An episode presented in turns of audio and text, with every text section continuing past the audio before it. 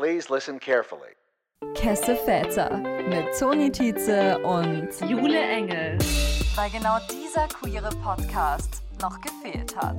Willkommen zu einer neuen Folge Kesse Väter. Heute mit einer neuen Gästin, Elektra. Schön, dass du da bist. Hallo, danke, dass ich da sein darf. Magst du dich einmal vorstellen mit deinen Pronomen und wo du dich in der LGBTQ-Plus-Community einordnest? Also, ich bin Elektra. Ich verwende alle Pronomen zurzeit. Das ändert sich stündlich, you know, Journey.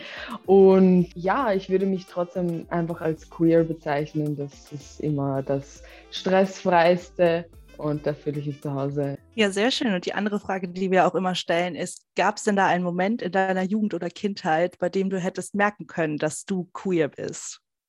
Ja, da gibt es einige Momente. Begonnen hat mit, mit Emma Watson, Harry Potter.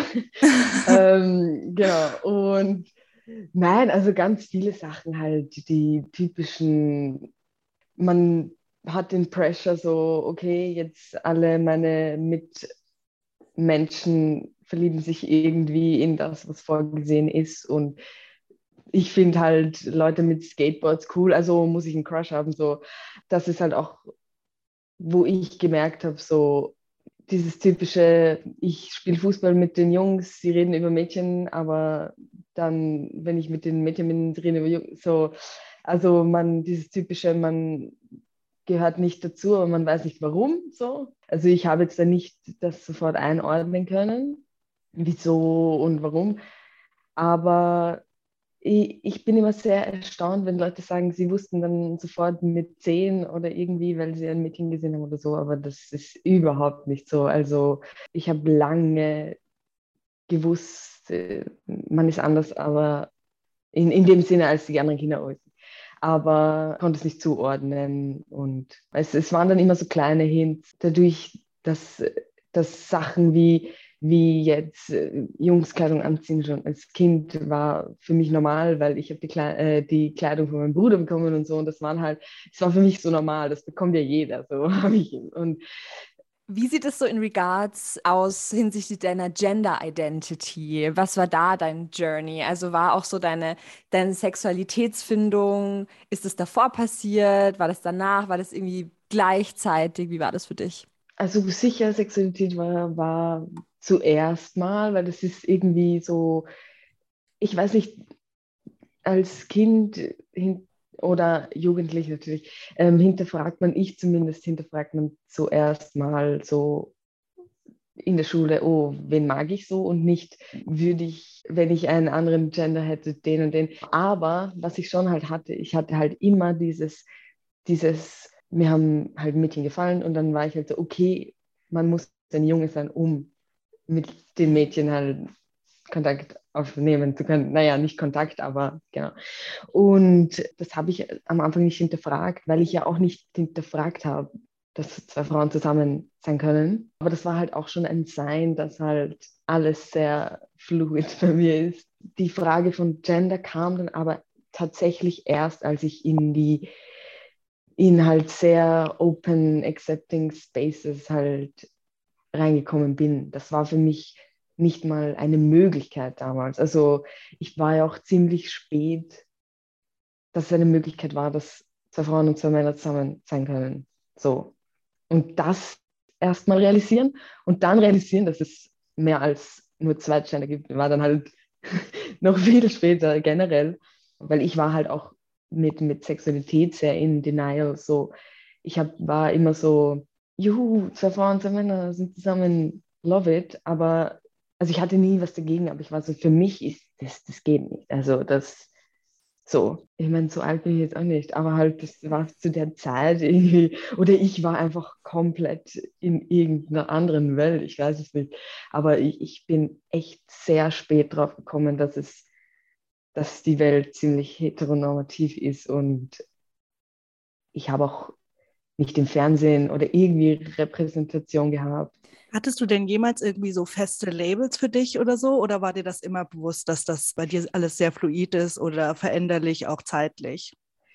Ich habe mich lange, und von dem versuche ich jetzt auch wegzugehen, lange sehr arg gestresst mit, mit Labels und musste da reinpassen. Also wenn ich sage jetzt, ich bin jetzt so ein bisschen männlich, muss das jetzt sofort bedeuten, du bist der Mann im Haus und du bringst Kinder und was auch immer so komplett. Und, und das meine ich jetzt auch gar nicht für andere. Ich habe jetzt nie irgendwem anderen kritisiert. Im, Im Gegenteil, das hat mir oft auch unter anderem die Augen geöffnet. Aber für mich persönlich wollte ich halt irgendwo dazugehören. Ich habe immer das Problem gehabt im Generellen, ich will dazugehören und in jeder Art. Also wenn ich Musik mache, will ich in das Genre passen. Gender Identity was genauso. Ich muss diese Kriterien erfüllen. Und deshalb habe ich mich lange sehr gestresst und, und, und es war dann halt auch eben, wenn die Gender Identity so ist, muss die Sexualität dazu passen und was auch immer. Also ganz, jetzt schüttle ich den Kopf, aber ich bin halt immer noch am Versuchen, für mich es auch so zu akzeptieren, dass das nicht jeder ist so fanat darin zu wissen, was mein, meine Labels sind. Das bin eigentlich ja nur ich. Gab es da irgendwie für dich so einen Moment, dass du gemerkt hast, dass du in diese ja dann doch wieder vorgegebenen Rollenbilder dann auch nicht reinpassen musst?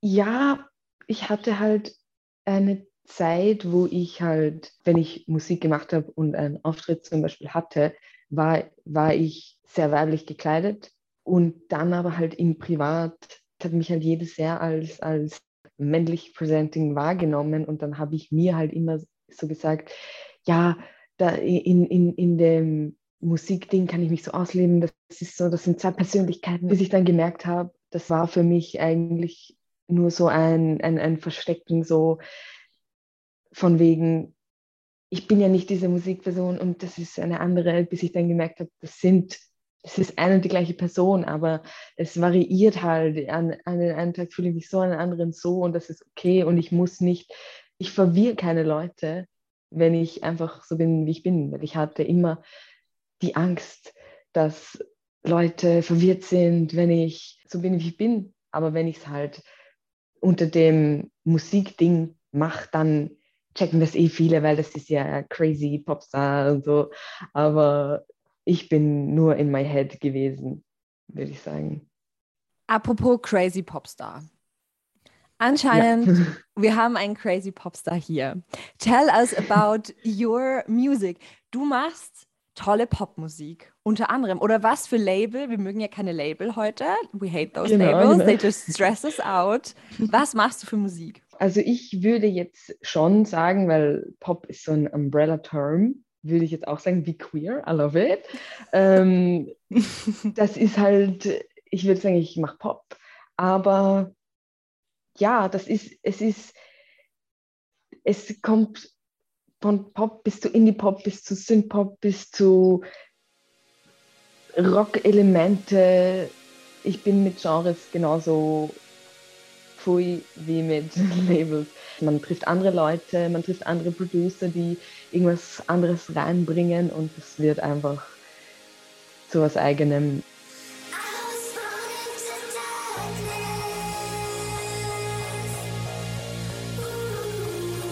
War das schon immer so? Kam das? Wie war, der, wie war dein musikalischer Werdegang? Bist du quasi Mozart 2.0? Fing es in der Kindheit an? Kam das erst? Woher kam die Passion? Ja, das ist so dieses typische Klischee. Oh mein Gott, das war immer schon so. Also ich habe wirklich, seit ich ganz, ganz, ganz klein bin, immer Musik gehört, gemacht, mit auf, hat begonnen auf leere Kartons zu klopfen und was auch immer, you know. Und ja, also ich muss zugeben, ich habe immer, immer, es war immer Musik in unserem Haus, als ich aufgewachsen bin. Also meine Eltern haben ihre 80s Tunes auf und ab gespielt. Kate Bush war so meine Tante gefühlt. Also ich habe es geliebt und, und da hat es halt auch begonnen, obviously. Und, und mein Vater, der hat immer Gitarre gespielt und sich nie gescheut, also gescheut, einem Vierjährigen so seine E-Gitarre in die Hand zu geben, weil da könnte ja was kaputt oder irgendwas, nichts. Also da war immer die Unterstützung da und halt auch eigentlich nie, oh nein, dieses Musikvideo von Lady Gaga wo sie mit drei Männern im Bett ist, darfst du nicht sehen, weil, oh mein Gott, das ist alles crazy. So, da waren sie nie, egal ihre Beliefs oder ihre irgendwas, da waren sie nie. Also Musik war immer wichtig und da bin ich ihnen auch sehr dankbar. Und immer Instrument in der Hand und ja. Also ja, dann hat es halt auch begonnen, dass ich mit Gitarre begonnen habe. Gitarrenunterricht hat mir dann nicht so gefallen, weil dann musste ich es ja. Das war dann so, nee, nee, ich übe sicher nichts für meinen Lehrer. So bis zur nächsten Woche. Das, das, das wollte ich nicht. Da habe ich es halt auch aufgehört und dann, wo ich es nicht mehr musste, wollte ich es wieder und habe es dann halt wieder begonnen und dann ging es weiter mit Schlagzeug, mit Klavier, mit Bass. Und dann war ich halt eben in der, in der Schule, wo, wo ich in einem Musikzweig war und das aber komplett kontraproduktiv war, weil das, das war so schrecklich. Du wurdest äh, gezwungen zu Noten lesen und wenn du es nicht kannst und wenn du Ding und du bist kein Musiker und generell könnt ihr alle keine Musik machen, weil man ist erst Musiker, wenn man 40 ist und 80 Instrumente kann und also schrecklich. Ich habe es nur noch mal gehasst. Ähm, ja, und durch meinen, meine vielen Lernschwächen habe ich halt auch nie Noten lesen lernen können. Also ich kann, ich habe es immer gelernt, nächste Woche verlernt. Also ich, ich kann es nicht. Das ist, das funktioniert nicht. Und ich habe dann halt aufgegeben, weil ich mir dachte, das, das wird alles nichts. Und siehe da, man kann Musik machen, wenn man keine Noten lesen kann. Einfach, ja, das, das, das ist jetzt die tragische Vorgeschichte. Ja. Und nach dieser tragischen Vorgeschichte klingt so, als gäbe es einen Aufschwung. What ja, happened? ja, genau, genau, genau. Ähm, der Aufschwung war, dass ich, ich meine, es war schon ein bisschen vor Corona. Das hat jetzt nicht nur mit der Corona-Langeweile zu Hause zu tun gehabt, aber ein bisschen davor schon war ich so, ich will, ich weiß nicht, ob das, das klingt sicher sehr pretentious, aber ich war irgendwie nach einer Zeit einfach gelangweilt von immer nicht derselben Musik von denselben Artists, sondern ich habe immer dieselbe Musik gehört, die mich inspiriert hat. Irgendwann war ich so, ich möchte jetzt my own twist on it machen, so mach deine eigenen Songs und trau dich mal einen Song nicht nur einen Refrain zu schreiben, sondern ihn durchzumachen. Du kannst Wörter aneinander rein, das funktioniert. So, ich habe halt einfach so ja, den Ansporn gebraucht und dann hat es halt eben so begonnen, dass, dass mein Bruder und ich uns zusammengesetzt haben, weil der ist auch ganz anders, musiktechnisch ganz anders, aber Musik ist da und haben wir jetzt einfach zum Schreiben begonnen und, und ja, und der war dann auch so, hör auf, das nur vor dich hin zu singen, schnapp dir ein Mikro, schnapp dir, egal, egal, sing, sing in, in den Topf, es ist doch wurscht, die, wie, wie, wie, weil ich habe immer Angst, wenn das nicht gut klingt und wenn es nicht, und man muss ja und die, die besten Sachen haben, damit das so klingt wie bei Taylor Swift, aber es ist halt nicht so. Und da habe ich dann auch meinen ersten Song mit ihm gemacht und da war so ein 80s Synth Pop inspired called Ultraviolet noch damals unter einem anderen ähm, Namen veröffentlicht, wo ich dann gemerkt habe, das ist kein guter Name und genau. Was war dein erster Name? Oh Gott, ich kann sie nicht selber aussprechen, das ist es halt. Es war Melancholia. Also mhm. Melancholie auf Englisch, aber mit IA, es funktioniert nicht.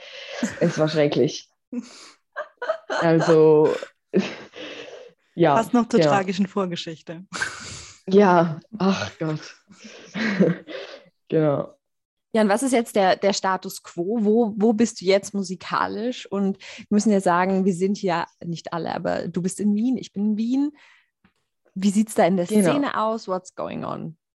Genau, also der Status bei mir gerade ist so, dass ich also dieses Jahr musste ich, musste ich sehr lernen, auf mich gestellt zu arbeiten. Also früher hatte ich doch meinen Bruder, auf den ich mich sehr lehnen konnte, der gesagt hat, so und jetzt kommt der nächste Song raus und jetzt produziert man schon den nächsten und, und so technisch, aber das ging sich, geht sich halt mittlerweile bei ihm zeitlich durch seinen neuen Job und alles nicht mehr aus dass wir halt hobbymäßig jetzt nur noch mehr zusammenarbeiten, aber halt dieses Musikmachende alles jetzt halt auf mir ist. Und da war ich mal sehr verzweifelt und es geht gar nicht. Und oh mein Gott, ich kann mit meinem Bruder gar nichts machen, weil der ist mein großer Bruder.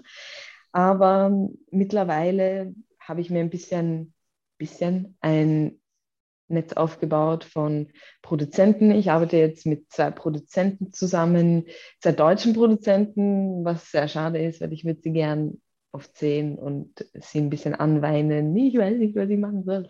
Aber es, es geht, es geht auch über online und die produzieren jetzt, einer produziert halt immer nur die Sachen, die ich ihm sende und jetzt habe ich seit neuestem eine Produzentin, da bin ich sehr, sehr stoked, weil es ist sehr selten, dass ich irgendwie mit Female Artist oder sagen wir jetzt mal so, nicht Male Artist oder Producer zusammen arbeite.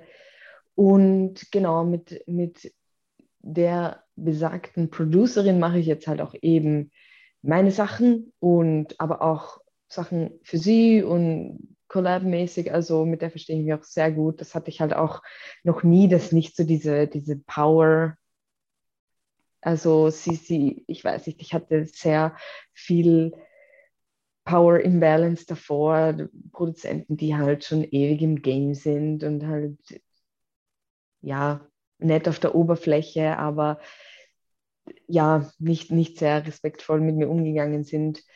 Und ja, das genieße ich jetzt mal sehr. Aber vielleicht, vielleicht auch ähm, habe ich mehr, wie sagt man, äh, mehr Selbstbewusstsein auch dazu bekommen. Ja, weil ich halt persönlich finde, dass die Musikszene in Wien, anders als wie jetzt in London zum Beispiel, wo ich sie auch ein bisschen kenne, weil ich durch, durch Freunde und Bekannte halt, anders als dort, ist Wien halt sehr Rap-Indie-lastig und nicht so dieses Pop-Dance, wir gehen in den Club, was ich halt bis jetzt gemacht habe.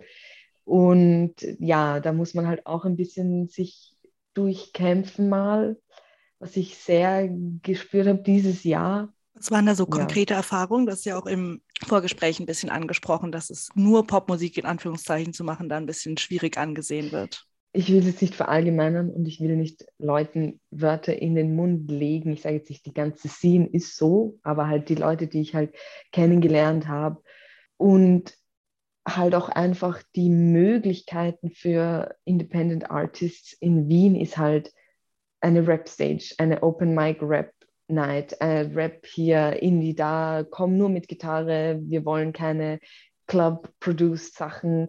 Wenn du halt ich wurde, mir wurde halt oft gesagt, so meine Songs, da brauchst du ein ganzes Team dahinter, da, da, da brauchst du, also um auftreten zu können, na, das, da brauchst du einen Tontechniker, der das einstellt, der dir die Musik spielt und das ist ja nur ein Tonband, das läuft, das ist nicht richtige Musik und stell dich doch mit Gitarre hin, wenn deine, wenn deine Lieder sowieso nicht auf Gitarre funktionieren, dann sind sie sowieso keine Lieder und also man wird halt sehr verbogen, um, um mal einen Auftritts Möglichkeit zu bekommen, weil halt viele, weil halt viele Independent Artists aus Wien sehr in die gitarrenlastige Sachen machen, sehr viel Rap und so, und das ist alles gut. Und würde man mich mal fragen, I love that too. Ich mache das genauso. Es ist halt noch nicht draußen oder gerade noch nicht da oder was auch immer. Ich interessiere mich für so viel.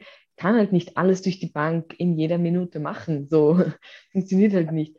Und ich werde halt auch in diese Schublade Pop-Diva so reingesteckt, so, boah, mit dir ist ja schwierig irgendwie, weil du willst ja auch Licht auf der Bühne und das auf der Bühne und das, es muss ja so aussehen. Dann nehmen wir lieber einen Rapper, der sich hinstellt und halt Truth bittet, you know, like I do that too, aber halt mit viel Sünd drauf. Ja, das, das ist es halt, aber ich will es nicht verallgemeinern, aber das ist halt die Ecken, wo ich dabei war, war das halt so bisher.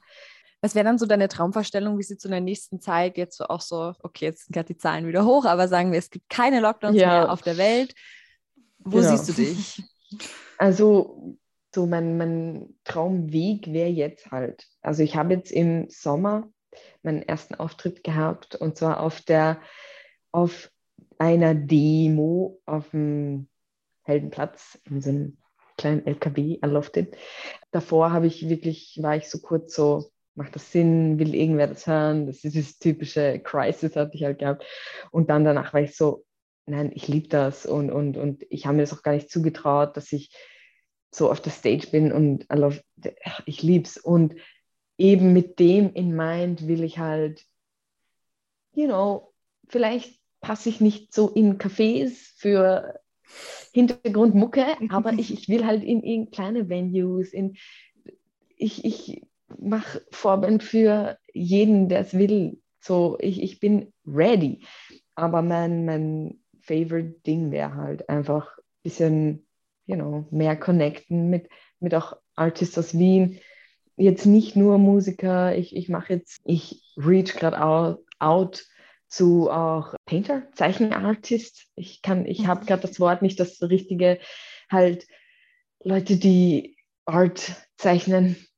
I'm sorry. Ähm, da, da, für, für so Collab-Sachen von wegen fürs, für Cover, you know, für Singles und was auch immer. Ich will halt auch, dass, dass man sich gegenseitig unterstützt und auch umgekehrt. Ich, ich, ich mache Songs für jeden Shortfilm auf dieser Welt hier in Wien, wenn man mich nur, ja, das, das wäre halt mein Lieblings. Ich bin jetzt gar nicht so, ich träume, dass ich irgendwo in, in Glastonbury stehe, naja, eigentlich schon, aber halt, ich, ich, ich, ich will auch mal einfach in, in Wien eine gute Zeit haben. Um das, um das geht es halt auch.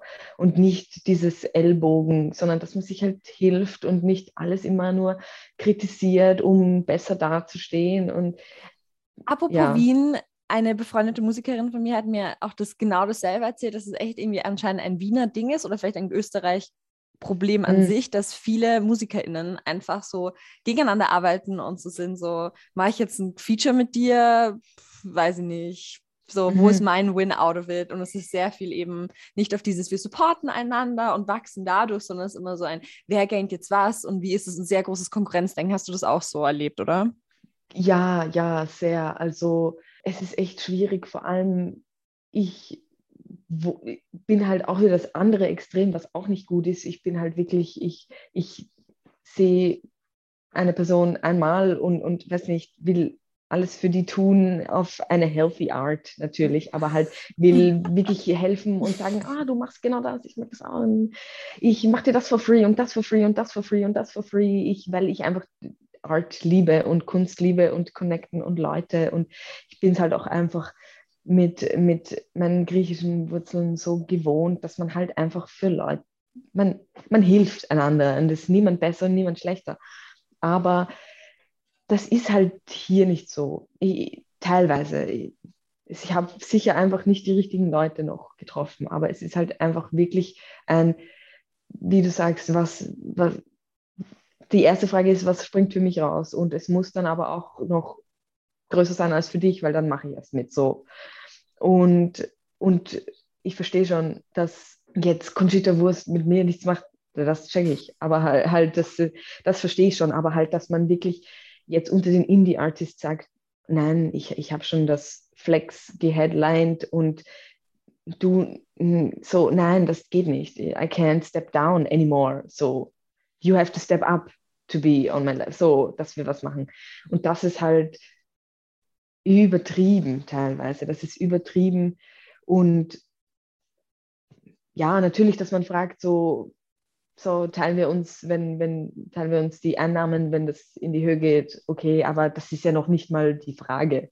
Ja. 40 Cent muss man sich jetzt nicht aufteilen, so.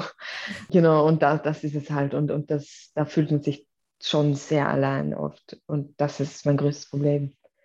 Hast du auch das Gefühl, es ist auch zwischen, es gibt ja auch viele queer Indie-Artists in Wien.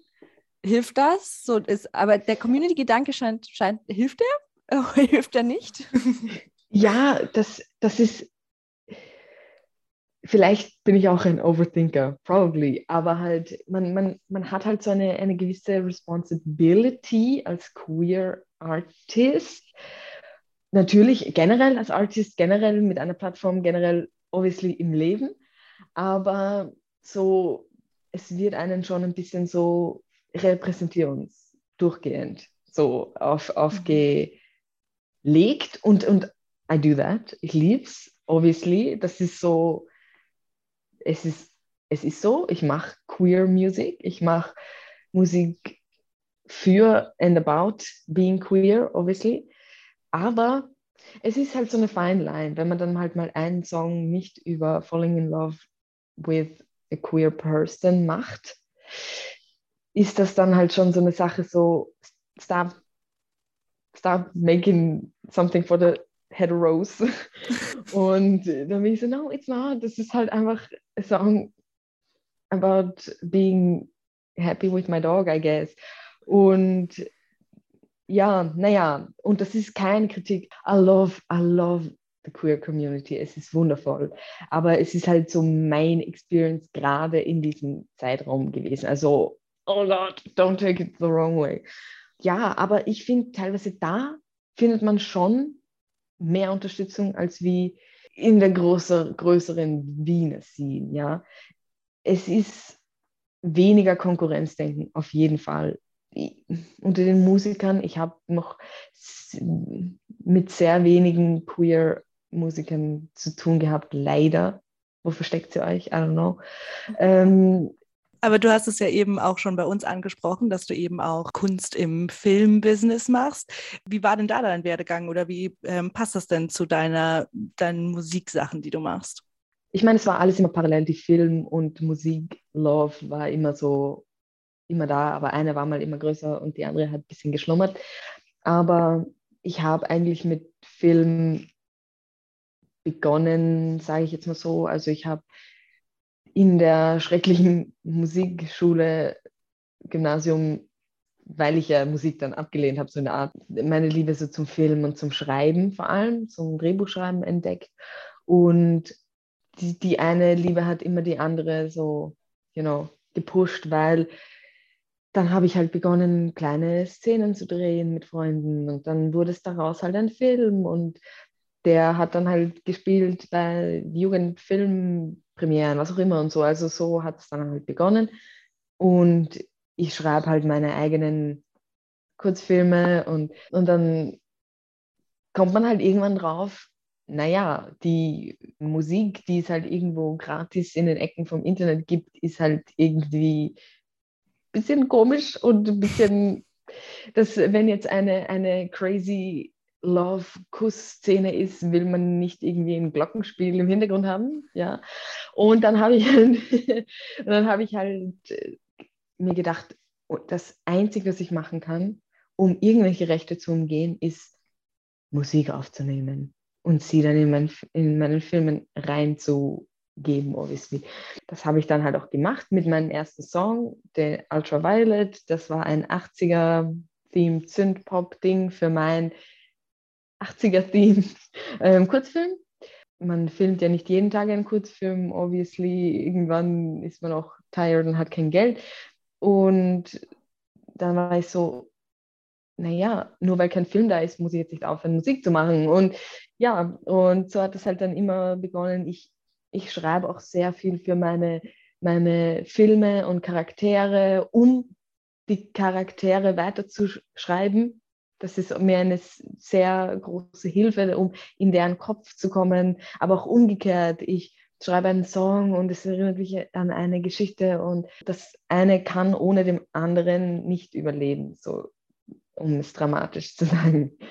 Ja, dann spiel doch mal abschließend in T, was steht an? Ich habe tatsächlich vier Songs in the making. Ich weiß, das sagt man immer, aber diesmal ist es wirklich so, so different songs than what is out there. Es ist sehr zu, zur Jahreszeit passende Indie-Stimmung, sehr gitarrenhaltig, lastig. Ich habe mich mhm. wirklich, ich habe in mich reingehört und wirklich einfach die Gitarre geschnappt und es hat begonnen. Natürlich Taylor Swift happened with her re-recordings, you know.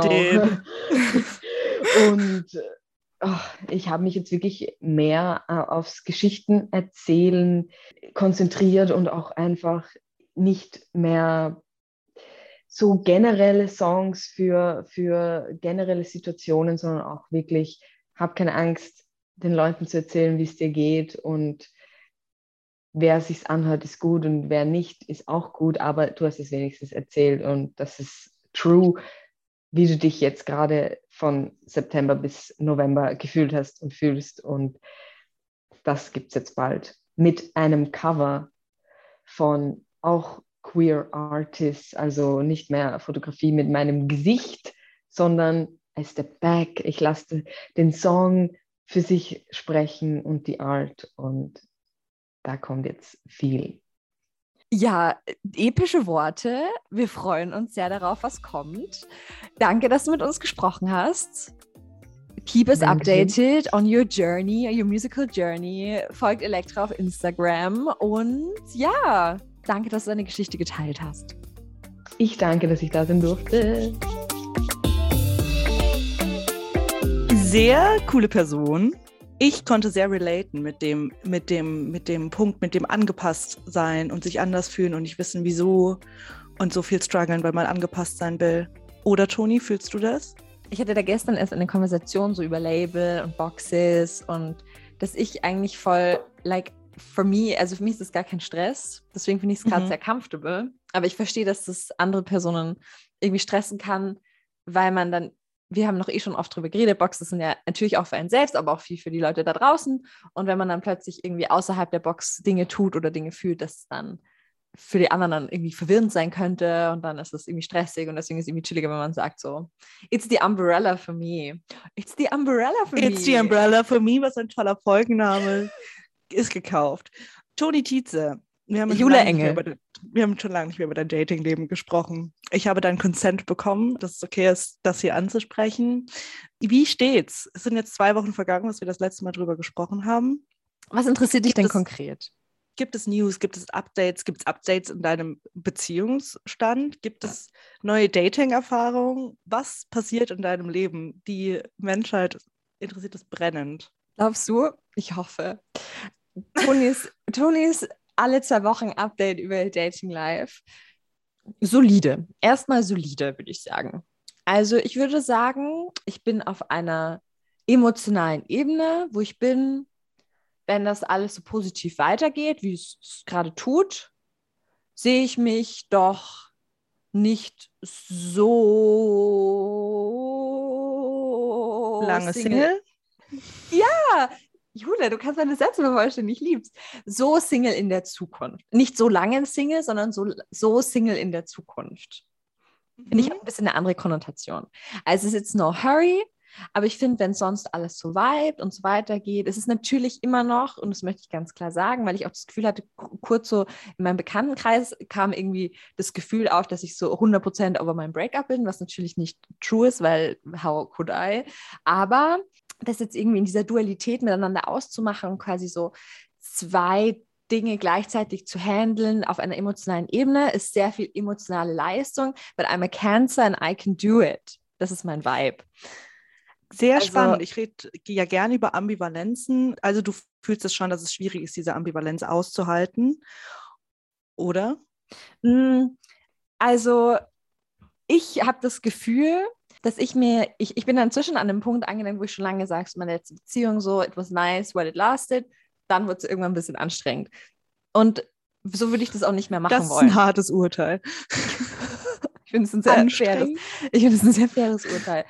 Um, ähm, aber was ich jetzt zu diesem, was ich sagen muss, ist, dass es natürlich noch die Momente gibt, wo ich irgendwie so nicht sad bin, weil ich so bin, ich möchte das Alte zurück, sondern weil irgendwie eher mehr, ich bin jetzt in so einer Wut-Stage und mehr in so einem so, oh, blöde Kuh-Stage.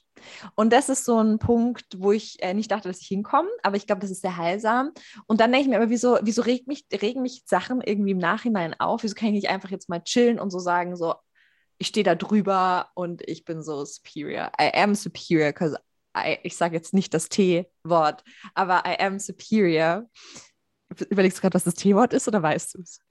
Ich weiß, was das T-Wort ist. Ich finde es schön, dass wir es jetzt als T-Wort bezeichnen. Ähm, ja, also das ist so der Punkt, dass ich mir sage, wieso hat das noch so viel Space in mir drin, weil ich will das gar nicht. Aber ich meine, es ist just healing und ich möchte dem auch den Raum geben, wenn ich merke, ich brauche das, dann möchte ich das nicht unterdrücken und so. Ich habe auch letztens gehört von einer Freundin, die meint, ja, Toni, das ist jetzt, was du machst, das ist halt schon irgendwie ähm, kind of Verdrängung Mhm. oder Coping. Coping war das Wort und ich war so, Mhm. bin ich damit, da war ich so, das war ich so, use, using in Anführungszeichen another person for coping, finde ich, klingt irgendwie nicht so cool. Mhm. So empfinde ich mich Aber das nicht. machst du ja nicht bewusst so. Ja, ich glaube, man macht viele Dinge einfach aus vielen Gründen. Ich verstehe nicht, wieso alle Mhm. Leute immer denken, man macht eine Sache aus dem Grund. Weiß ich nicht, Rache, Verdrängung, e Eskapismus. Vielleicht sind es Mhm, alle mhm. drei Sachen auf einmal. Zu verschiedenen Vielleicht ist es auch einfach, du fühlst dich mit einer Person sehr, sehr gut und diese Person macht dich glücklich und ähm, warum solltest du es nicht machen? Danke. Und so empfinde ich das auch. Ich glaube auch, man muss nicht immer bewusste Gründe für alles haben. Nein, und ich glaube auch, dass dieses Hineinsteigern äh, nicht so viel Sinn macht, weil ich tendiere auch so manchmal zum Overthinken. Und Mhm. dann habe ich auch zu, am Anfang meiner letzten Beziehung mitbekommen, als ich aufgehört habe zu overthinken, waren dann plötzlich die Feelings voll da und dann war es kein Stress. Mhm. Deswegen bin ich jetzt auch so, Toni, auch zu overthinken alles, sondern chill. Und ich muss mich da echt teilweise echt rausziehen und sagen, hör auf, das bringt alles nichts, das alles zu zerdenken und so zu, wieso handle ich jetzt so? Passt es wirklich? Was ist, was, was fühle ich? Keine Ahnung. Don't. Das ist ein toller, ich glaube, ich habe das schon mal in einer Folge erzählt, aber das kommt mir jetzt auch wieder oft. Also, es gibt eine sehr schöne Stammkneipe von mir in Wien. Und in der Toilette dieser Stammkneipe stehen ganz viele so tolle, man kennt es halt irgendwie Toilettensprüche, ja. Und einer dieser Sprüche war, ein, irgendeine Person, die hingeschrieben hat, I think I love her. Und dann hat jemand anderes drunter geschrieben, don't think, just love. Und das finde ich so gescheit. Und das ist jetzt so voll mein Spirit. Und das fand ich damals auch so, ich habe Mhm. es gelesen und war so, es ist genau das. Hör auf nachzudenken. Fühl einfach, was du fühlst oder fühl nichts, wenn nichts da ist, whatever. Aber so denk nicht auf so einer Metaebene, fühle ich das jetzt, weiß ich nicht, fühle ich da die Anziehung, matcht das irgendwie mit den Interests, so auf so das so zerlegen, analytisch. Also natürlich solltest du jetzt auch nicht dich reinsteigern in irgendwas, wo dann du im Nachhinein plötzlich dir auffällt, so, hä? Aber verstehst du, was ich meine? So die Balance aus irgendwie bisschen Hirn, aber halt nicht so, "Ah, wie, wie hot finde ich jetzt die Person, wie gut ist das und whatever. So chill, Bruder, und live in the moment.